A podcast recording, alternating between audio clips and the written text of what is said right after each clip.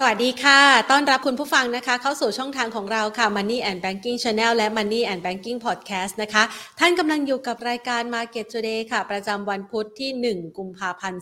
2566นะคะแป๊บเดียวนะคะเราเข้าเดือนที่2แล้วนะคะมาเริ่มต้นกันในช่วงของเดือนกุมภาพันธ์นะคะหลังจากที่มกราคมที่ผ่านมาบรรยากาศการลงทุนของตลาดหุ้นไทยค่อนข้างสดใสนะคะแล้วก็เริ่มมาแผ่วในช่วงปลายเดือนเนี่ยแหละค่ะจังหวะของการลงทุนนะคะมันก็สอดคล้องไปตามทิศทางของเศรษฐกิจในภูมิภาคด้วยรวมไปถึงเศรษฐกิจโลกด้วยนะคะซึ่งมาณปัจจุบันวันนี้ก็เป็นวันการประชุมครั้งแรกนะคะนัดแรกนะคะของธนาคารกลางสหรัฐอเมริกาโดยจะมีการประชุมกันเนี่ยนะคะในวันที่ก็คือเมื่อวานนี้31มกราคมมาจนถึงวันนี้นะคะ1กุมภาพันธ์แล้วเราจะทราบผลการประชุมนี้กันช่วงเวลาสักประมาณ 1:30 น.นะคะในเวลาตามบ้านเรานะคะซึ่งก็เป็นช่วงเวลาหนึ่งค่ะที่หลายๆคนเนี่ยกำลังจับตาว่าถ้อยแถลงของคุณเจอโรมพาเวลที่ยังคงยืนยันเหลือเกินว่าเงินเฟ้อเนี่ยอย่างไรก็แล้วแต่จะพยายามจัดการให้ได้แต่ว่าตัวเลขเศรษฐกิจหลังๆออกมานะคะดูเหมือนว่าเศรษฐกิจสหรัฐอเมริกานั้นจะเผชิญกับภาวะการขึ้นอัตราดอกเบี้ยได้ดีคือชะลอตัวแต่ไม่ได้ชะลอตัวจนรุนแรงจนเกิดภาวะเศรษฐกิจถดถอยอันนี้นักลงทุนก็พอใจชื้นได้แล้วนะคะในขณะที่อัตราเงินเฟ้อเองค่ะก็เริ่มชะลอตัวลงนะคะในช่วงที่ผ่านมาก็เป็นปัจจัยหนึ่งค่ะที่อาจจะส่งผลทำให้นะคะภาพของการคาดหมายเกี่ยวกับการขึ้นอัตราดอกเบี้ยอาจจะลดความร้อนแรงลงไปปีนี้เนี่ยนะคะก็มีการสังเกตว่าน่าจะมีการขึ้นอัตราดอกเบี้ยกันอีกสักประมาณ2ครั้งขึ้นครั้งละ 0.25% นะคะแล้วก็จะทรงอยู่ระดับนี้ล่ะไปจนถึงสิ้นปีก่อนที่จะไปปรับลดอีกครั้งในเดือนหน้านะคะซึ่งภาพบรรยากาศต่างๆเหล่านี้ก็ทำให้สินทรัพย์เสี่ยงที่เคยกังวลใจเริ่มกลับมาโลดแล่นในขณะเดียวกันนะคะสินทรัพย์ต่างๆอย่างทองคำเองนะคะค่าเงินดอลลาร์สหรัฐอ่อนค่าก็เริ่มกลับมานะคะมีจังหวะของแรงซื้อกลับนะคะเมื่อวานนี้ลงไปทดสอบใครติดตามเนี่ยจะเห็นได้ว่าลงไปทดสอบที่1900นะเป็นแนวรับในเชิงสำคัญทางด้านจิตวิทยาการลงทุนด้วยนะคะเป็น round numberสุดท้ายแล้วก็ดีดกลับขึ้นมานะคะซึ่งก็คาดว่ายังคงรักษาแนวโน้มขาขึ้นได้อยู่เดี๋ยวรอดูคืนนี้ด้วยนะคะว่ามันจะสามารถขึ้นไปทดสอบเหนือระดับสูงสุดที่เคยทำไว้ในช่วงปลายเดือนที่แล้วได้หรือเปล่าสุดสูงสุดที่เคยทำไว้ในปลายเดือนที่แล้วสำหรับทองคำนะคะ1948 1949เกือบจะชน1950อยู่แล้วแต่ว่าไม่ชนนะก็ไม่ผ่านไปนะคะแต่ว่าแนวต้านถัดไปก็อาจจะอยู่เหนือจากนี้อีกไม่ไกลเดี๋ยวรอดูพลังกันนะคะในค่ำคืนวันนี้กันนะคะส่วนทางด้านของตลาดหุ้นไทยเรารายงานกันนะคะเราจะเห็นได้ว่าภาพบรรยากาศการลงทุนของตลาดหุ้นไทยในวันนี้นะคะแรงซื้อกลับในหลายๆหุ้นก็ดันทำให้บรรยากาศการลงทุนค่อนข้างคึกคักละค่ะโดยตลาดหุ้นไทยปิดตลาดภาคเที่ยงวันนี้นะคะปิดไปที่ระดับ 1,682.03 จุดนะคะด้วยมูลค่าการซื้อขายนะคะอันนี้อาจจะปิดก่อนเที่ยงเล็กน้อยนะคะพอปิดไปจริงๆเนี่ยก็ปิดไปที่ระดับ 1,678.81 จุดนะคะปรับบวกเพิ่มขึ้นมา 7.35 จุดก็คือความร้อนแรงเนี่ยเป็นภาพที่เห็นนะคะวันนี้มีอะไรร้อนแรงบ้างหุ้นในกลุ่มอิเล็กทรอนิกส์ร้อนแรงนะคะหุ้นในกลุ่มค้าปลีกร้อนแรงหุ้นในกลุ่มค้าปลีกเนี่ยนะคะที่ร้อนแรงเนี่ยจะสังเกตเห็นได้เลยว่าเป็นหุ้นในกลุ่มของเจ้าสัวนะคะหลังจากที่มีข่าวว่าทางด้านของเจ้าสัวธนินนะคะมีโอกาสได้มีการหารือกับคุณแจ็คหม่านะคะหุ้นที่จดทะเบียนอยู่ในตลาดหุ้นฮ่องกงอย่างเจียไต่เนี่ยราคาวันนี้นะคะยังคงเดินหน้าต่อนะคะเมื่อวานนี้ปิดไปที่$4มาวันนี้เนี่ยมายืนอยู่สักประมาณ$5กับอีก25 เซนต์เป็นดอลลาร์ฮ่องกงนะคะแล้วราคาสูงสุดทำไปได้เหนือระดับ$6นะคะซึ่งก็ถือว่าเป็นความคาดหมายเกี่ยวกับเรื่องของการร่วมธุรกิจใหม่ๆแล้วก็ส่งอานิสงส์มานะคะยังหุ้นที่เกี่ยวข้องในเครือไม่ว่าจะเป็น CPO CPF นะคะหรือแม้กระทั่งตัว True ด้วยนะคะคาดหมายกันราคาเกี่ยวกับเรื่องของดีลธุรกิจต่างๆที่อาจจะเกิดขึ้นหรือแม้กระทั่งเรื่องของ Virtual Bank ด้วยนะคะ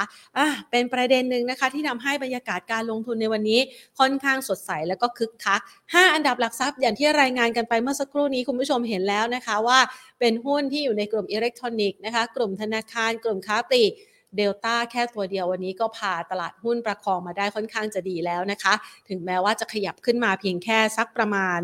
8 บาทก็ตามนะคะ เราเห็นภาพกันนะคะสำหรับการลงทุนวันนี้นะคะแล้วก็มีหลายๆปัจจัยใหม่ๆเข้ามาขยับขับเคลื่อนทำให้รายตัวหุ้นมีความน่าสนใจกันมากยิ่งขึ้นแต่อย่างไรก็ตามแต่ค่ะตลาดหุ้นไทยวิ่งกันมานะคะตั้งแต่ปลายปีที่ผ่านมา2565นะคะเรียกว่าวิ่งเอาขึ้นมาเลยแล้วก็ไปทดสอบใกล้ๆระดับ 1,700 จุดแต่ดูเหมือนว่าเอื้อมยังไงก็เอื้อมไม่ถึงนะจะไปเกี่ยวสักหน่อยก็ยังเกี่ยวไม่ได้นะคะดังนั้นภาพดังกล่าวนะคะก็เลยอาจจะทำให้บรรยากาศการลงทุนเนี่ยไม่สามารถที่จะข้าม 1,700 มันก็เลยชะลอความร้อนแรงลงไปหลังจากที่รับรู้ข่าวสารต่างๆไปค่อนข้างจะมากแล้วนะคะดังนั้น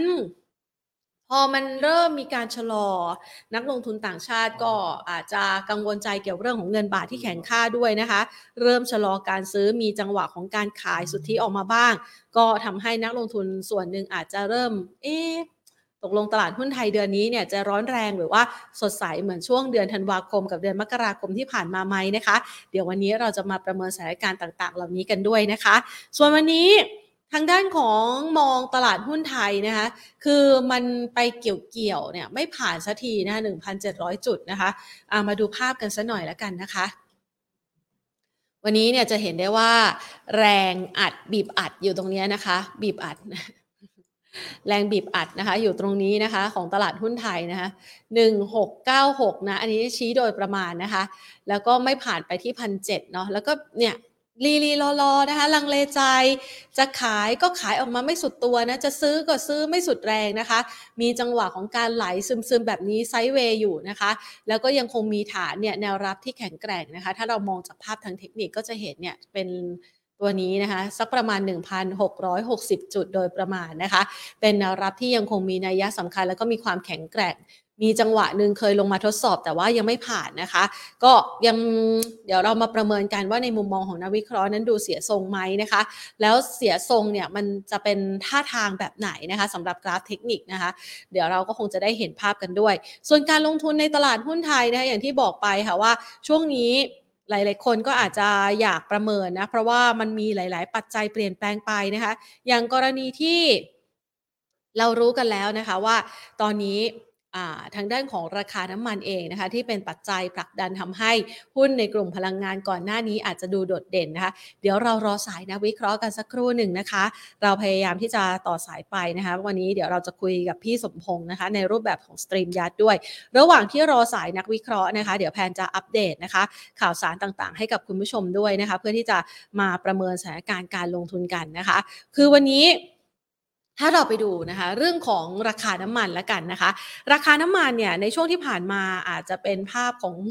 แรงซื้อนะผลักดันขึ้นไปชนแนวต้านคือถ้ามองภาพทางเทคนิคแนวต้านที่มีนัยสำคัญของราคาทองคำเนี่ยมันอยู่สักประมาณ$82ต่อบาร์เรลนะคะขึ้นไปชนไม่ผ่านถูกแรงขายตบลงมานะคะตบลงมาเนี่ยตบลงมาอยู่สักประมาณ$77นะคะแล้วก็เริ่มมีแรงซื้อกลับนะคะมาณปัจจุบันเนี่ยราคาน้ำมันมันก็เริ่มกลับมาพยุงอยู่ที่ประมาณ$78-79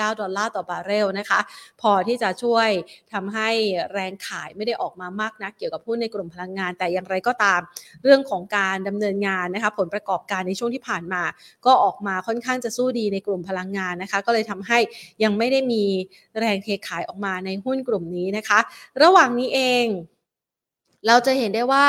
ช่วงของตลาดเนี่ยนะคะจะรอคอยปัจจัยใหม่ๆเพราะอะไรเพราะว่าเรารู้กันไปหมดแล้วนะคะเกี่ยวกับเรื่องของการเปิดเมืองของประเทศจีนนะคะตอนนี้ก็เปิดมาแล้วแล้วก็เริ่มมีการตอบรับนะคะจากหลายๆที่อย่าง Boeing เองเนี่ยนะคะบอกว่าเดี๋ยวจะผลิตเครื่องบินเพิ่มนะหลังจากที่จีนเปิดประเทศเขามองเห็นศักยภาพนะคะของประเทศจีนที่จะเดินทางท่องเที่ยวแล้วก็ยังมีความต้องการนะคะจากประเทศจีนในการที่จะใช้เครื่องบินเพิ่มอีกก็เตรียมแผนที่จะไปขายเครื่องบินให้กับจีนเหมือนกันนะคะสิ่งต่างๆเหล่านี้เนี่ยทำให้เราเห็นได้ชัดว่าตอนนี้ภาพของการท่องเที่ยวนั้นดูดีนะคะหุ้นในสายการบินก็ดูดีมากยิ่งขึ้นด้วยค่ะทำให้หุ้นในสายการบินนะคะก็ค่อนข้างคึกคักและเราก็ได้มีโอกาสตอบรับนะคะจากนักลงทุนจากนักท่องเที่ยวนะคะชาวจีนที่เข้ามาเที่ยวในประเทศไทยด้วยนะคะตอนนี้ไม่ว่าจะเป็นการเดินทางระหว่างประเทศหรือว่าการเดินทางภายในประเทศเองค่อนข้างจะคึกคักสดใสเลยทีเดียวละค่ะเรามาดูต่อนะคะ สำหรับเรื่องของการลงทุนนะคะในจังหวะนี้นะคะหลายๆคนอาจจะอยากรู้ใช่ไหมเกี่ยวกับเรื่องของเจียไตอยากทราบไหมคะหรือว่าใครอัปเดตข่าวกันไปบ้างแล้วคะเดี๋ยวแพรมาอัปเดตข่าวเรื่องนี้ให้ฟังกันดีกว่านะคือเมื่อสักประมาณช่วงตรุษจีนนะคะวันหยุดตอนนั้นเนี่ย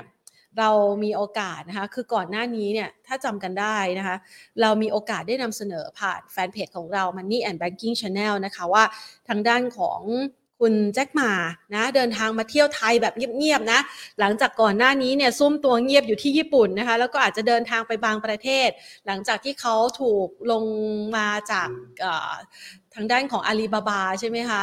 เนื่องจากว่ามีปัญหากับทางการจีนเกี่ยวกับเรื่องของแอนด์กรุ๊ปนะคะแล้วตอนนี้ก็เริ่มถอยๆลงมาปรากฏว่าในช่วงที่ผ่านมาค่ะระหว่างที่กำลังมี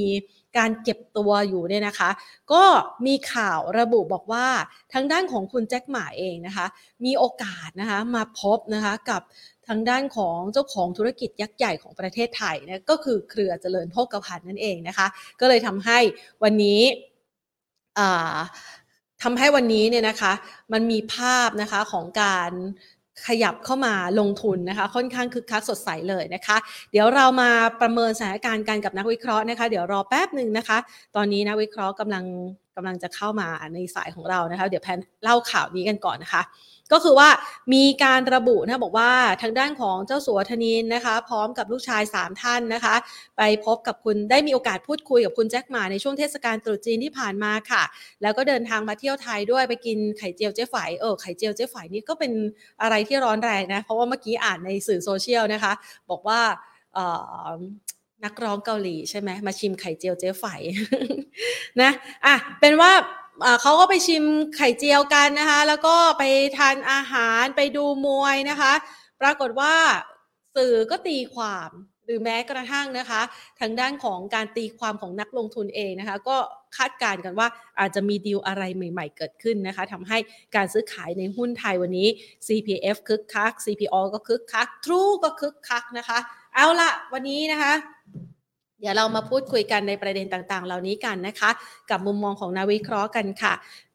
ก่อนอื่นนะคะขอบพระคุณผู้ใหญ่ใจดีที่ให้การสนับสนุนรายการของเราค่ะบริษัทเมืองไทยประกันชีวิตจำกัดมหาชนค่ะเราไปพูดคุยกันนะคะกับคุณสมพงษ์เบญจเทพานันท์ผู้ช่วยกรรมการผู้จัดการฝ่ายวิเคราะห์จากบริษัทหลักทรัพย์ไอราจำกัดมหาชนค่ะสวัสดีค่ะครับสวัสดีครับค่ะวันนี้เนี่ยบรรยากาศการลงทุนของตลาดหุ้นไทยนะคะพี่สมพงษ์มองยังไงบ้างคะครับมุมมองค่อนข้างจะเนกาทีฟนะครับหลังจากคือแชร์กราฟก่อนนะเลยค่ะมันจะได้เห็นแบบนึงนะจะได้เห็นภาพรวมไปพร้อมๆกันนะเรียกว่ากราฟเสียทรงใช่ไหมคะช่วงนี้เซ็ตหุ้นไทยเนี่ยเสียทรงครับนะคะค่ะคือเขายืนชนนานเกินไปแล้วนะครับยืนมาเดือนหนึ่งเต็ม1 เดือนของมกราคมนี้ยืนชน 1,695 มาอย่างยาวนานนะครับจะให้ดู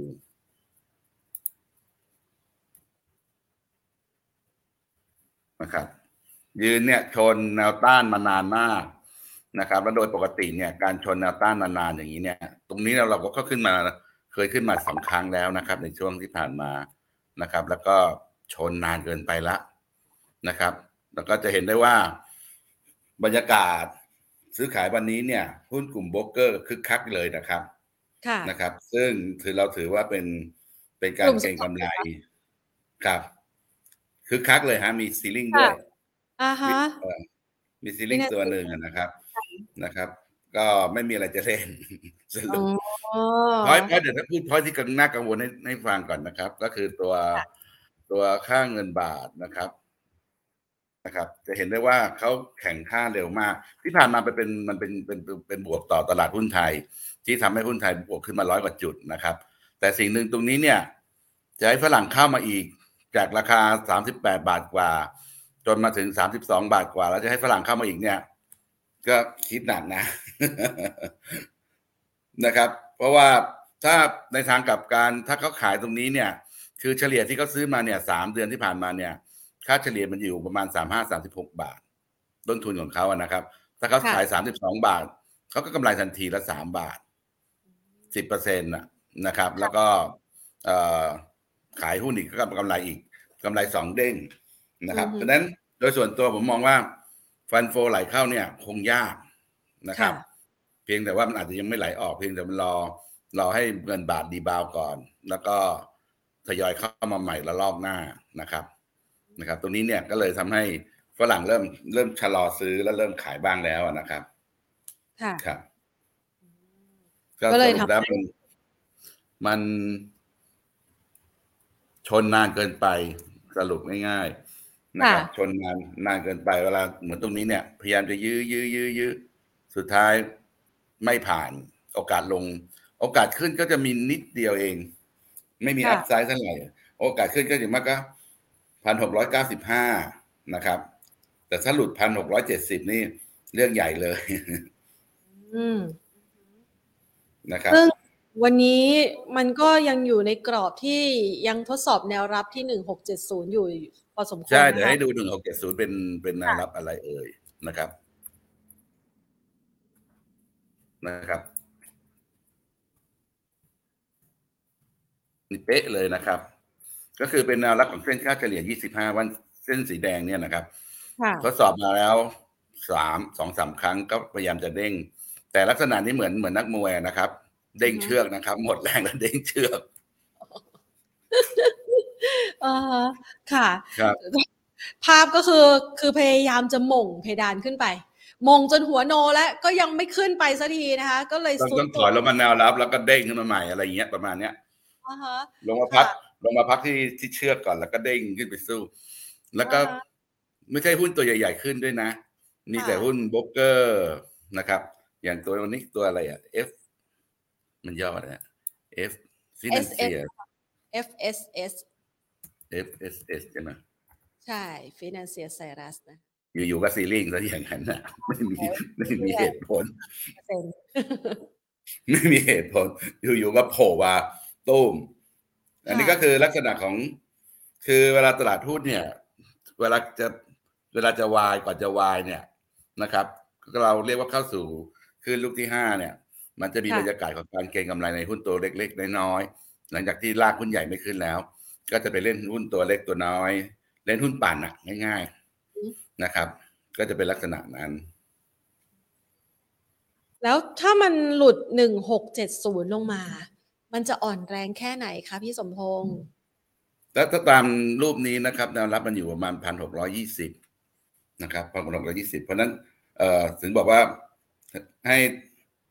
ใส่กระสุนแต่ยังไม่ยิงนะครับรอมันหลุด1670แล้วก็ยิงหรือไม่นะรอมันขึ้นไป1690ก็ช็อตบางส่วนได้เหมือนกันพอเดี๋ยวมันก็ลงมาใหม่ค่ะครับแสดงว่าใครที่รอช็อตอยู่เซต50ถ้าหากว่าขึ้นไปทดสอบ1690เปิดช็อตได้ส่วนหนึ่งถ้าหลุดแย่ลงมา1670ต่ำกว่านี้ก็เปิดได้เลยก็ลดช็อตไปเลยครับอ๋อค่ะเรามองว่าการลงครั้งนี้เนี่ยมันจะคือพอฟังแบบนี้แล้วโอกาสที่มันจะขึ้นไปเหนือ 1,700 ยังมีอยู่หรือเปล่าคะพี่สมพงษ์คะมีอยู่ถ้าฝรั่งกลับมาซื้อ 5,000 ล้านฮะแต่ประเด็นก็คือค่าเงินบาทตรงนี้ก็จะเข้าไหมอ่ะคุณเล่นแข่งซะเร็วเลยไม่เคยเห็นเหมือนกันนะครับตั้งแต่เป็นนักวิเคราะห์มา30กว่าปีนอกจากตอนต้มยำกุ้งนะอันนั้นไม่นับนะครับ3เดือนคุณเล่นย่อจาก38บาทปลายๆลงมา31ปลายๆเลยนะครับมีหลุด31ไป2ครั้ง3ครั้งครับค่ะอันนี้เป็นเรื่องดีนะครับสำหรับระยะยาวนะครับมันเป็นเรื่องของdirect investmentที่เข้ามาโดยตรงนะครับเพราะว่าไปสรุปแล้วเมืองไทยเนื้อหอมมากเลยนะเขาย้ายฐานการผลิตมาจากเวียดนามในตัวโซนี่นะครับผลิตก็ที่ประเทศไทยแล้วผลิตขายอเมริกากับยุโรปด้วยนะขายแบบไฮเอ็นด์ด้วยแสดงว่าคุณภาพฝีมือเราดีมากๆนะครับแล้วก็ที่พี่เคยคุยกับบรรดาผู้บริหารโตโยต้าที่อยู่ฟิลิปปินส์อินโดนีเซียเนี่ยเขาก็จะบอกว่าเขาจะใช้แคมรี่ที่ผลิตในญี่ปุ่นกับประเทศไทยเท่านั้นค่ะถ้าผลิตในอินโดกับมาเลเซียกับฟิลิปปินส์เขาไม่ใช้เวียดนามเขาก็ไม่ใช้เขาใช้เฉพาะของไทยเพราะนั้นจะเห็นได้ว่าฝีมือแรงงานเราค่อนข้างดีมากนะครับสกิลอยู่ค่อนข้างสูงแล้วก็จะมีการ เงินลงทุนจะไหลเข้ามาอย่างต่อเนื่องเลยนะครับอย่างตัวบริษัทลูก Amazon นะครับก็จะเข้ามาลงทุนในประเทศไทยเนี่ยอีก 200,000 ล้าน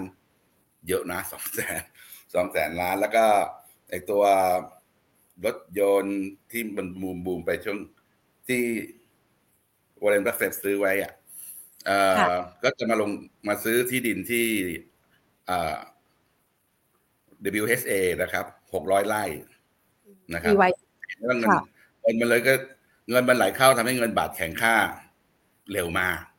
นะครับก็กลายเป็นแต่ว่าระยะสั้นๆเนี่ยกลายเป็นจุดอ่อนนะครับเพราะว่ามันคงไม่เข้ามาตอนระลอกนี้แล้วแหละเพราะมันต้องรอให้มันรีบาวก่อนนะครับค่ะเดี๋ยวเราจะพูดแป๊บก็เปิดได้แป๊บนึงนะเปิดแบตเตอรี่ได้เลยค่ะแป๊บนึงนะคะก็เห็นภาพนะคะว่าช่วงจังหวะเวลานี้นะคะหลายๆคนถ้าดูกราฟเทคนิคเป็นนะคะก็จะเห็นว่ามันพยายามที่จะสร้างแรงนะคะพยายามจะสร้างกำลังให้ผ่านพ้นไปที่ 1,700 แต่ว่ามันก็ไม่ผ่านนะคะในมุมมองของพี่สมพงษ์ก็มองว่าจังหวะนี้เป็นโอกาสสำหรับคนที่เล่นฟิวเจอร์ในการช็อตนะคะช็อตโพซิชันก็คือเปิดขายนะคะมองฝั่งลงมานะคะทีนี้เรามองต่อค่ะพี่สมพงษ์คะในกรณีแบบนี้ในจังหวะที่ตลาดกำลังเลือกทางว่ามันกำลังจะลงเราก็ไม่ควรจะไปลงทุนในหุ้นตัวไหนหรือว่าเราสามารถเฝ้าจับจังหวะได้อยู่คะก็เล่นเร็วๆครับเล่นเร็วๆซื้อจบในวันได้ก็ดีหรืออย่างมากก็ถือข้ามวันเป็นลักษณะของการเก็งกำไรนะครับเดี๋ยวหุ้นเก็งกำไรมันขึ้น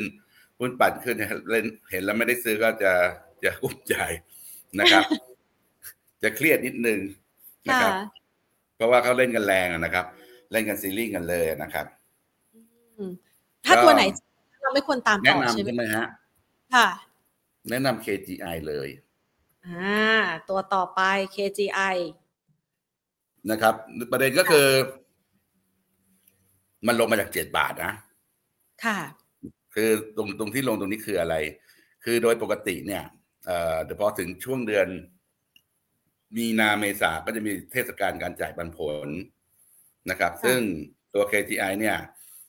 นับราคาตรงนี้เนี่ย dividend yield อยู่ประมาณ 6%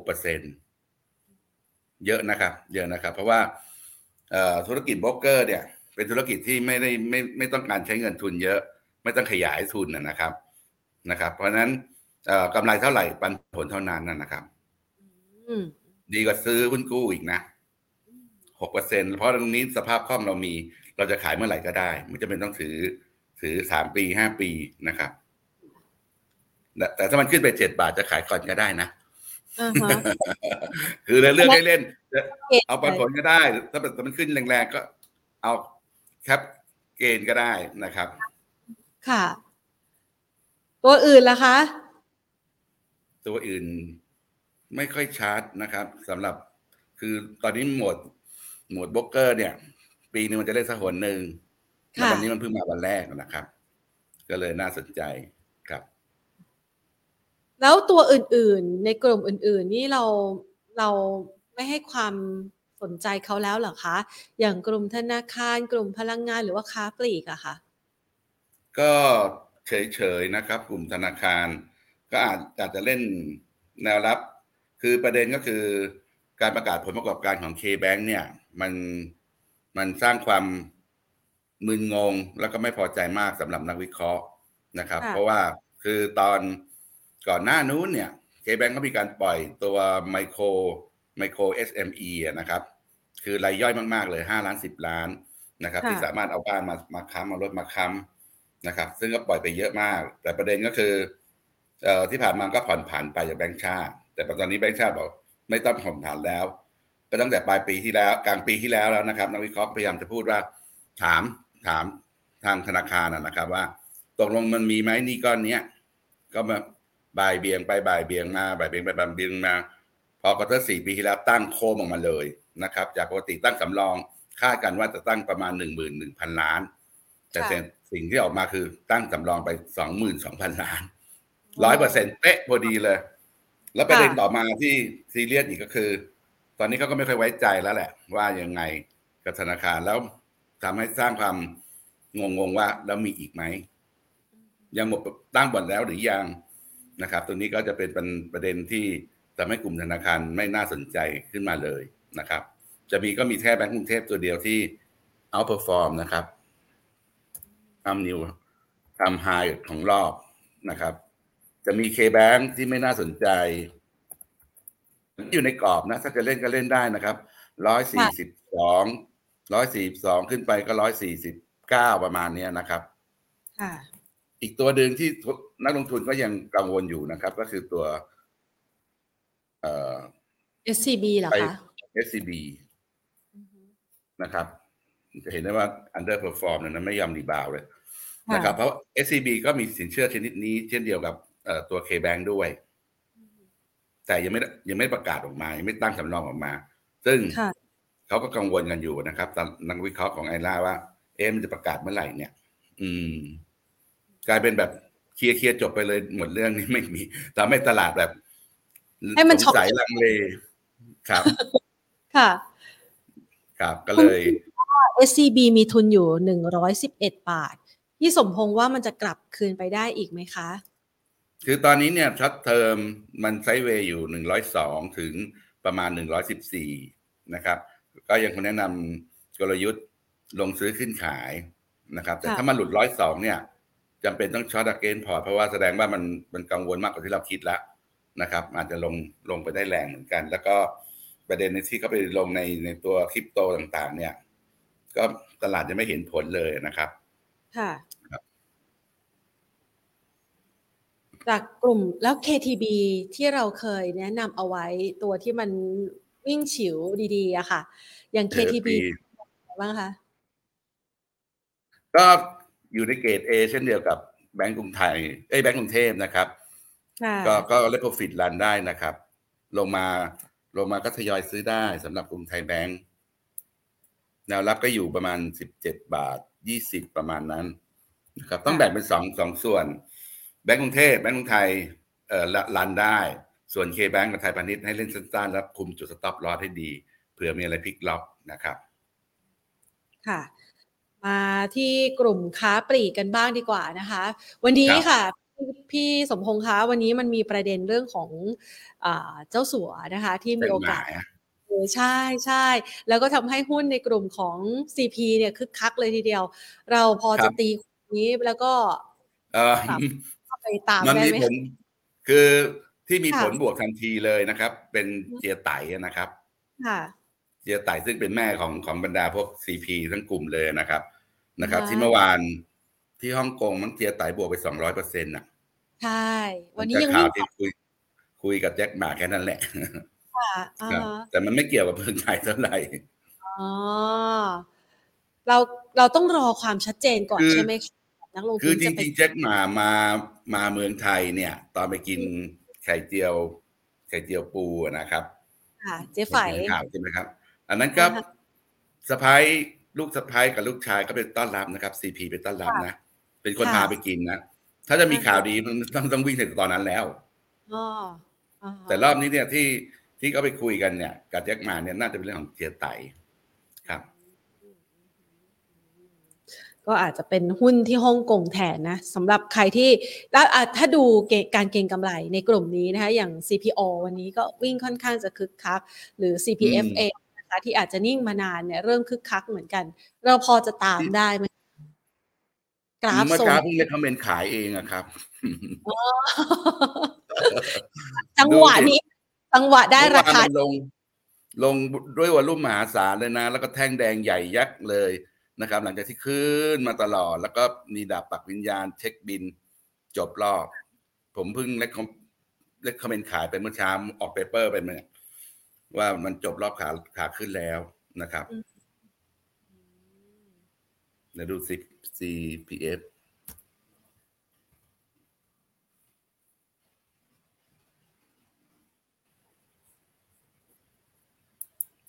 ก็มีสัญญาณให้เล่นสั้นนิดหน่อยนะครับ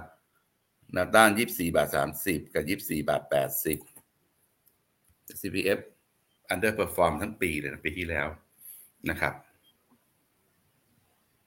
ก็ต้องดูด้วย CPF สุขกระทบไหมในแง่ของตลกดีมากเลยนะครับมีแพทย์คนหนึ่งแนะนำว่าให้ทานไข่ไก่ ใบเล็กๆให้ทานถึง2ใบเพราะว่ามันถูกกว่าไข่ใบใหญ่สิ่งที่เกิดขึ้นก็คือที่ฟังข่าวคุณสรยุทธไปนะครับไข่เบอร์0เบอร์1ล้นตลาดไม่มีใครซื้อราคาตกแล้วก็กระทบ CPF ด้วยนะค่ะครับจริงกินฟองเล็กฟองใหญ่ก็ราคาก็ใกล้ๆกันนะเพราะปริมาณมันเกือบต่างกันเยอะครับต่างกันเยอะราคา2บาทกว่ากับ4บาทอะไรเงี้ยแต่ว่ามันจะได้ไข่แดงเยอะกว่านี่แพทย์ท่านนึงมาแนะนำนะครับซึ่งช่วงนี้ถ้าดูจากราคาไข่ไก่บ้านเราเนี่ยแพงไม่เท่าเมืองนอกนะคะถ้าแพงเท่าเมืองนอกป่านนี้ราคาหุ้นก็น่าจะดีไปด้วยช่วงนี้ให้ recommend ใช่ไหมคะอย่าง CPF เองเนี่ยค่ะก็เล่นสั้นได้เฉยๆวันนี้มีวอลุ่มเข้ามาวันแรกแต่เทรนด์ใหญ่ไม่น่าจะใช่ของเขาค่ะแล้วถ้ามองไปที่หุ้นไก่นะคะอย่าง GFPT TFG BTG อย่างนี้เรามองแนวโน้มเป็นยังไงบ้างคะไม่มีเลยลงมากองแน่นิ่งที่แนวรับเลยนะครับอีกตัวนึงเลยนะ TFPT ไม่มีสัญญาณที่จะขึ้นเลยว่านะ TFG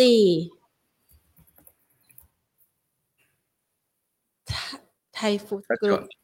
เปิด CFG อาจจะเล่นแป๊บนึงนะอาจจะเล่นเพราะเวลาจะเล่นเรื่องไก่เนี่ย CFG จะวิ่งก่อนคนแรกเลยแต่ยังไม่เบรกนะครับต้องรอเบรกก่อน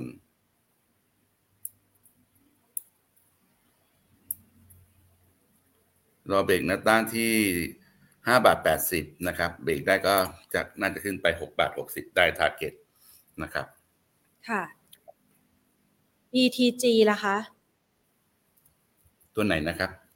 BTG ค่ะ Betagro อ๋อ BTG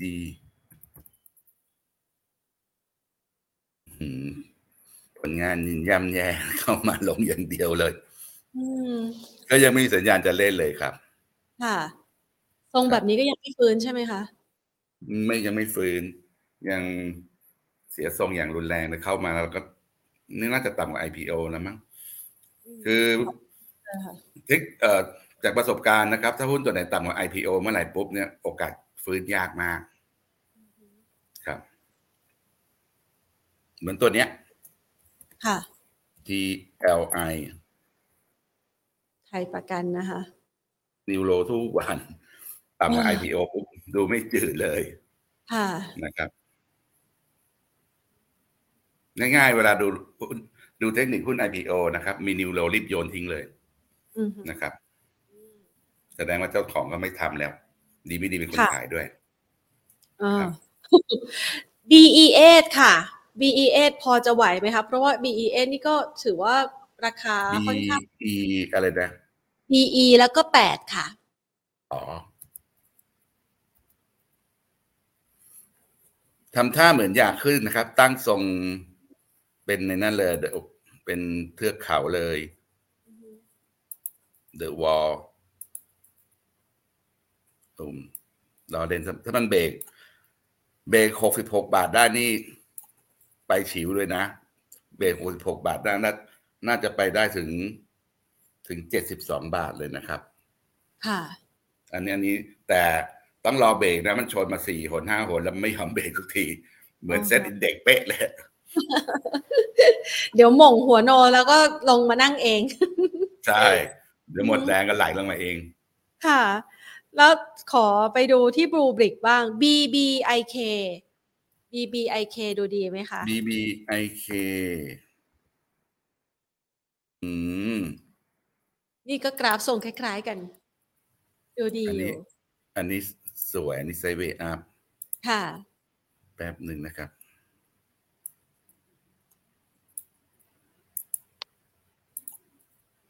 โอ้สวยงาม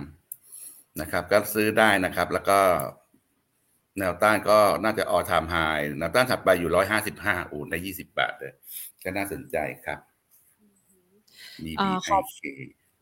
ค่ะครับขอไปดูตัวพลังงานทดแทนอย่าง AGE บ้างค่ะ AGE ใช่ค่ะอย่าไหวไหมคะทรงนี้เสียทรงไปแล้ว ทรงอย่างแบดเลยเนี่ยเหลือแนวรับสุดท้ายนะครับ356ห้ามหลุดนะครับถ้าหลุดนี่ไหลลงไปข้างล่างเลยนะหลุด3บาทได้เลยนะครับค่ะนี่ก็พยายามจะสู้นะเมื่อวานก็ลงมาวันนี้ก็พยายามจะไปมีแท่งเขียวสู้นะครับแต่วอลลุ่มไม่มีเลยถ้ามีวอลลุ่มน่าจะแนะนำซื้อแล้วแหละแต่นี่ไม่มีวอลลุ่มมันก็เหมือนกับแค่รีบาวธรรมดาครับค่ะนอกจากนี้แล้วมันยังพอจะมีหุ้นถ้าเกิดว่าวันนี้จะขอพี่สมพงษ์เอาไว้นะคะติดพอร์ตซะหน่อยนอกเหนือจากโบรกเกอร์แล้วนะคะหรือว่ากลุ่มต่างๆและท็อปพิกมีสักตัว2ตัวไหมคะให้คุณผู้ชมได้ไปเลือกลงทุนหรือว่าเลือกในจังหวะที่ตลาดหุ้นปรับลดลงมาก็ได้ค่ะรอก่อนก็ได้ไม่ต้องรีบนะครับเดี๋ยวก่อนนะก็จะมีตัวหนึ่งที่เมื่อก่อนก็จะแนะนำซื้อมาตลอดแต่ว่าก็แนะนำขายไปแล้วเมื่อตอน350กว่าก็คือปูนใหญ่นะครับอ๋ออันนี้ผลประกอบเขาก็ผิดหวังนะคะเพราะว่าสิ่งหนึ่งก็คือตอนนี้ปล่อยให้มันลงไปก่อนนะมันกำลังลงอยู่เพราะว่าประเด็นของปูนใหญ่ก็คือตอนแรกก็คิดว่ามันน่าจะรับรู้ข่าวไปเรียบร้อยแล้วนะครับราคาก็เริ่มฟื้นตัวขึ้นมาจาก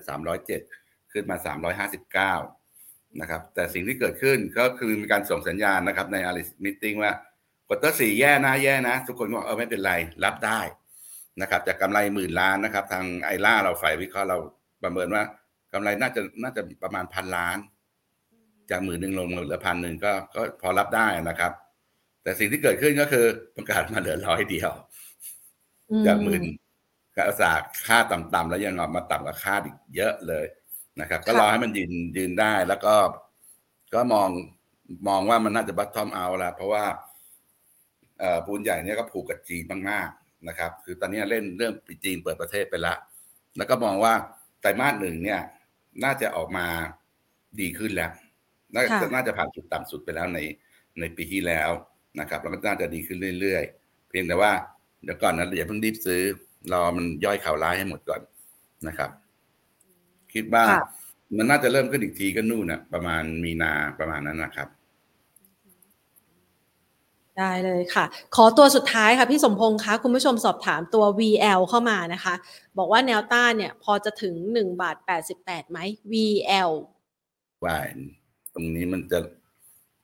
เป็นแท่งแดงใหญ่เลยต้องมานั่งลุ้นแนวรับแล้วนะครับ